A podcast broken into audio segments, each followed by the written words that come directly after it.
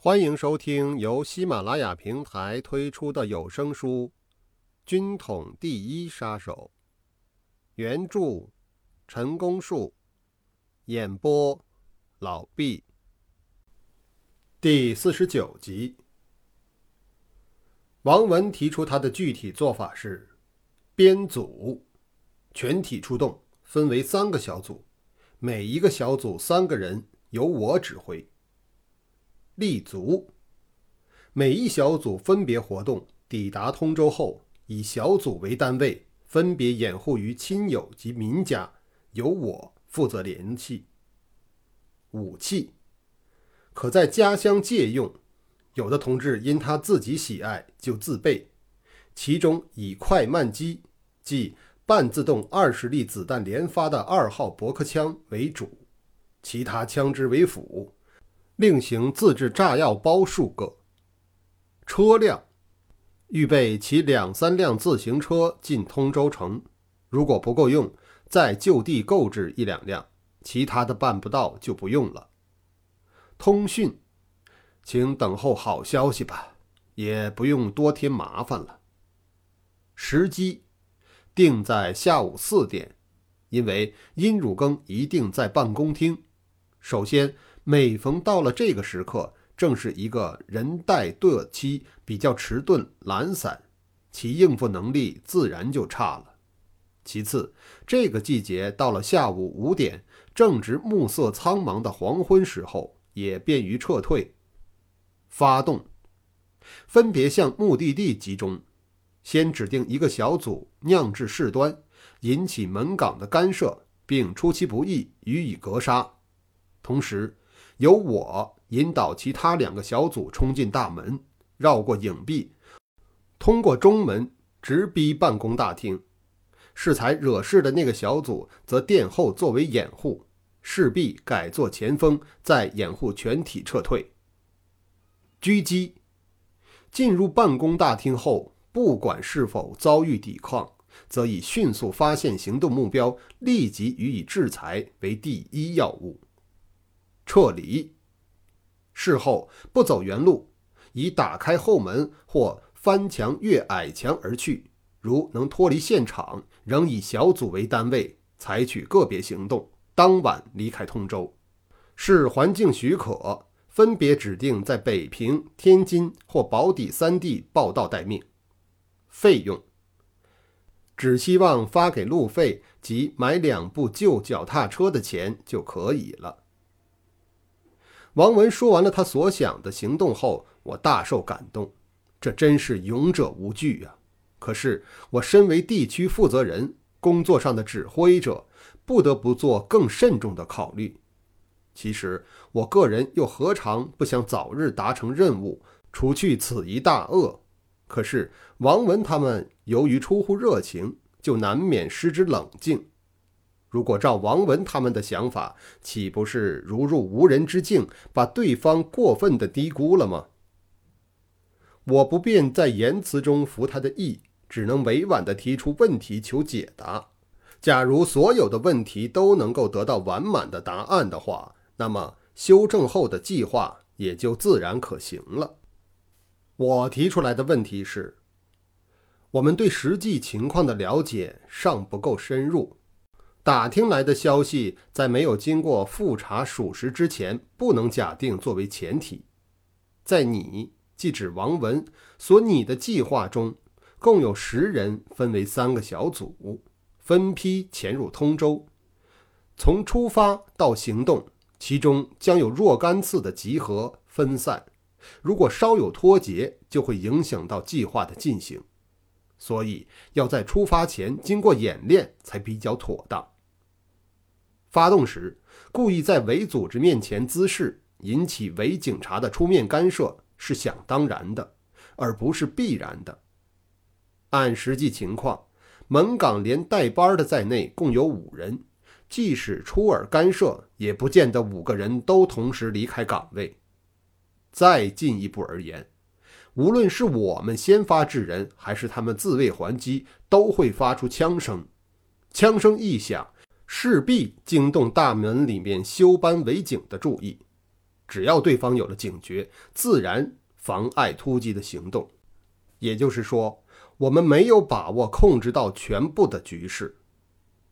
第一关通不过，在事理上就不会再有第二关。现在先把这个问题保留下来，再料想进入大门之后又将如何。根据已有的了解，警卫门禁的伪警约有四十余人，有步枪及刺刀，就住在大门入口的右侧，也是进入二门的必经之处。如果突然有人持枪冲入，能使他们不发觉吗？发觉后会坐视不理吗？此刻。一有阻挠，自必影响以下的行动。何况在大门的右手还驻有武装的日本宪兵十多人，他们会坐在那里看热闹吗？这些都是问题。如此说来，那第二关又岂是能轻易闯过的呢？以上两关的问题暂且预留不谈，再检讨时间上的配合。从冲入大门。绕过影壁，闯进二门，抵达办公厅，有好长的一段距离。就算一切顺利地排除掉所有的障碍，也要几分钟，而绝不是迅雷不及掩耳的一瞬间。此刻，外面不寻常的嘈杂声早就惊动了办公室里的所有人。这些人能充耳不闻，坐以待毙吗？想象得到的会引起骚乱和混乱。我们有限的几个人顾得上制服他们，就顾不得寻找目标，大有顾此失彼之虑。结果很可能是弄得一团糟。再进一步来说，此时此刻，殷汝耕一定会在办公厅吗？则有大的疑问。不错，他习惯上是这个时候在办公，难道说就一成不变，毫无例外吗？也不见得。这种事情实在不能百分之百的加以确定。以上三大关键问题都需要按顺序一一的予以彻底解决，才能成为计划中的草案。如若付诸实施，其中还有许多小细节仍待仔细斟酌。这就是我对王文的具体答复，也明显的表示了不同意。我说过。在心情上，我和王文他们一样的想求表现，可是像这种贸然从事、拼不出结果、达不到目的的想法，是将徒劳无功，反而招致本身无谓的牺牲，我岂敢轻易的答应呢？王文觉得很失望，我鼓励他不必气馁，如果想拼的话，以后机会多的是。二十五年。即一九三六年底至二十六年，即一九三七年初，戴先生介绍了一位胡永泉先生，由上海专程来到天津。戴先生在打给我著名亲译的电报里指示，胡永泉并不是我们的正式工作同志，但可以协助我等工作。他如果有什么需要，应尽力予以支持。不久之后，这位胡永泉先生携眷抵达天津。胡永泉，浙江宁波人，年约三十六七岁，最多不超过四十，身材魁伟，方面大耳，相衬之下只有眼睛略微小了一点儿，看起来好一副南人北相。他的谈吐动作颇有上海白象人派头。虽然力图表现斯文，可是说到兴起时，仍然是口带操纳。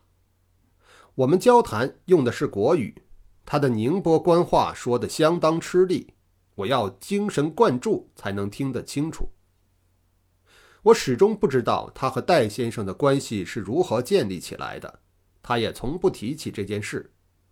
我们每逢谈到戴先生时，他总是用“你们戴老板”。作为称呼，这说明他的确是军统的局外人。胡永泉到了天津之后，就在法租界赁了一幢三层楼的花园洋房，似有久居的模样，可也说不定就是摆摆场面。当他约我到他家里会面时，已经布置的差不多了。他请出夫人相见，却口称老四，这一来可把我愣住了。当时真弄不懂，所谓老四是他的第四夫人呢，还是名叫老四？我唯恐失礼，当然以大嫂相称了。以后相熟了，我改称她三奶奶。我心里的话，初次见面，无论如何也不该在生人面前如此称呼啊。后来才知道，胡永泉带到天津来的这位太太是第二夫人。除了原配在老家没有出来，只有这位太太在他身边。胡三奶奶，上海惠乐里出身，浑称老四。如果寻及花名，则有失尊敬。两年前嫁给胡永全，可是没有举行什么仪式，但她洗尽铅华，操持家务，恪尽妇道，亲手间有贤德之名。比方说。胡永泉在朋友面前喊他老四。以上是第四十九集的内容，感谢您的收听。